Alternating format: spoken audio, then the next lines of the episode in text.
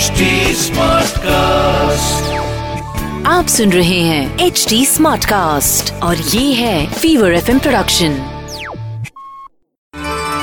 मेघनाथ ने श्री हनुमान जी को रावण के सामने लाकर खड़ा कर दिया।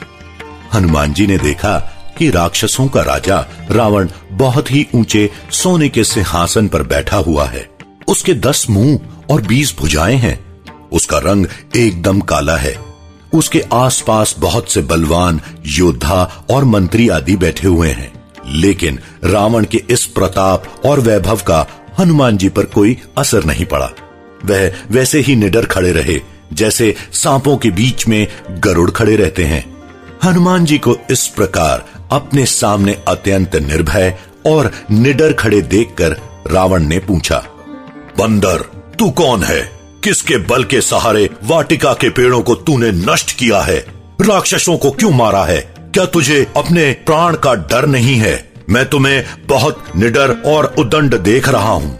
हनुमान जी ने कहा, जो इस संपूर्ण विश्व के, इस संपूर्ण ब्रह्मांड के स्वामी हैं, मैं उन्हीं भगवान श्री रामचंद्र जी का दूत हूँ।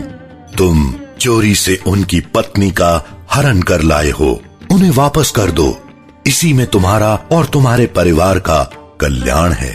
यदि तुम यह जानना चाहते हो कि मैंने अशोक वाटिका के फल क्यों खाए, पेड़ आदि क्यों तोड़े, राक्षसों को क्यों मारा तो मेरी बात सुनो।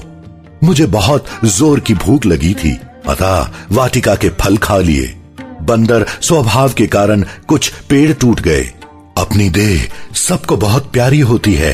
तो जिन लोगों ने मुझे मारा उन्हें मैंने भी मारा। इसमें मेरा क्या दोष है?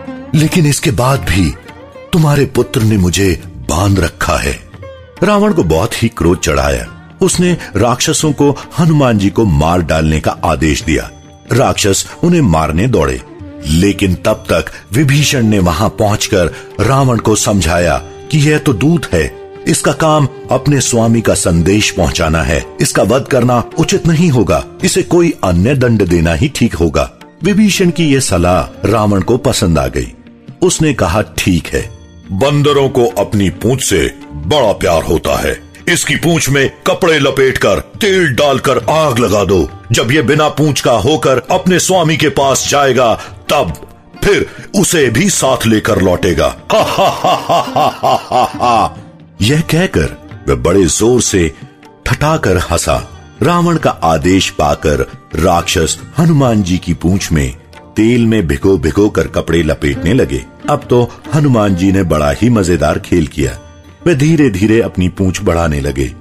अंत में ऐसा हुआ कि पूरी लंका में कपड़े, तेल, घी आदि कहीं बचे ही नहीं। अब राक्षसों ने तुरंत ही उनकी पूंछ में आग लगा दी। पूंछ में आग लगते ही हनुमान जी फुर्ती से उछलकर एक ऊँची अटारी पर जा पहुँचे। वहाँ से चारों ओर कूद कूद कर वे लंका को जलाने लगे। देखते ही देखते पूरी नगरी आग की विकराल लपटों के बीच घिर गई। सभी राक्षस, राक्षसियों ज़ोर ज़ोर से रोने और चिल्लाने लगे। ये सब के सब रावण की निंदा कर रहे थे। रावण को आग बुझाने का कोई उपाय ना सुझाई दे रहा था।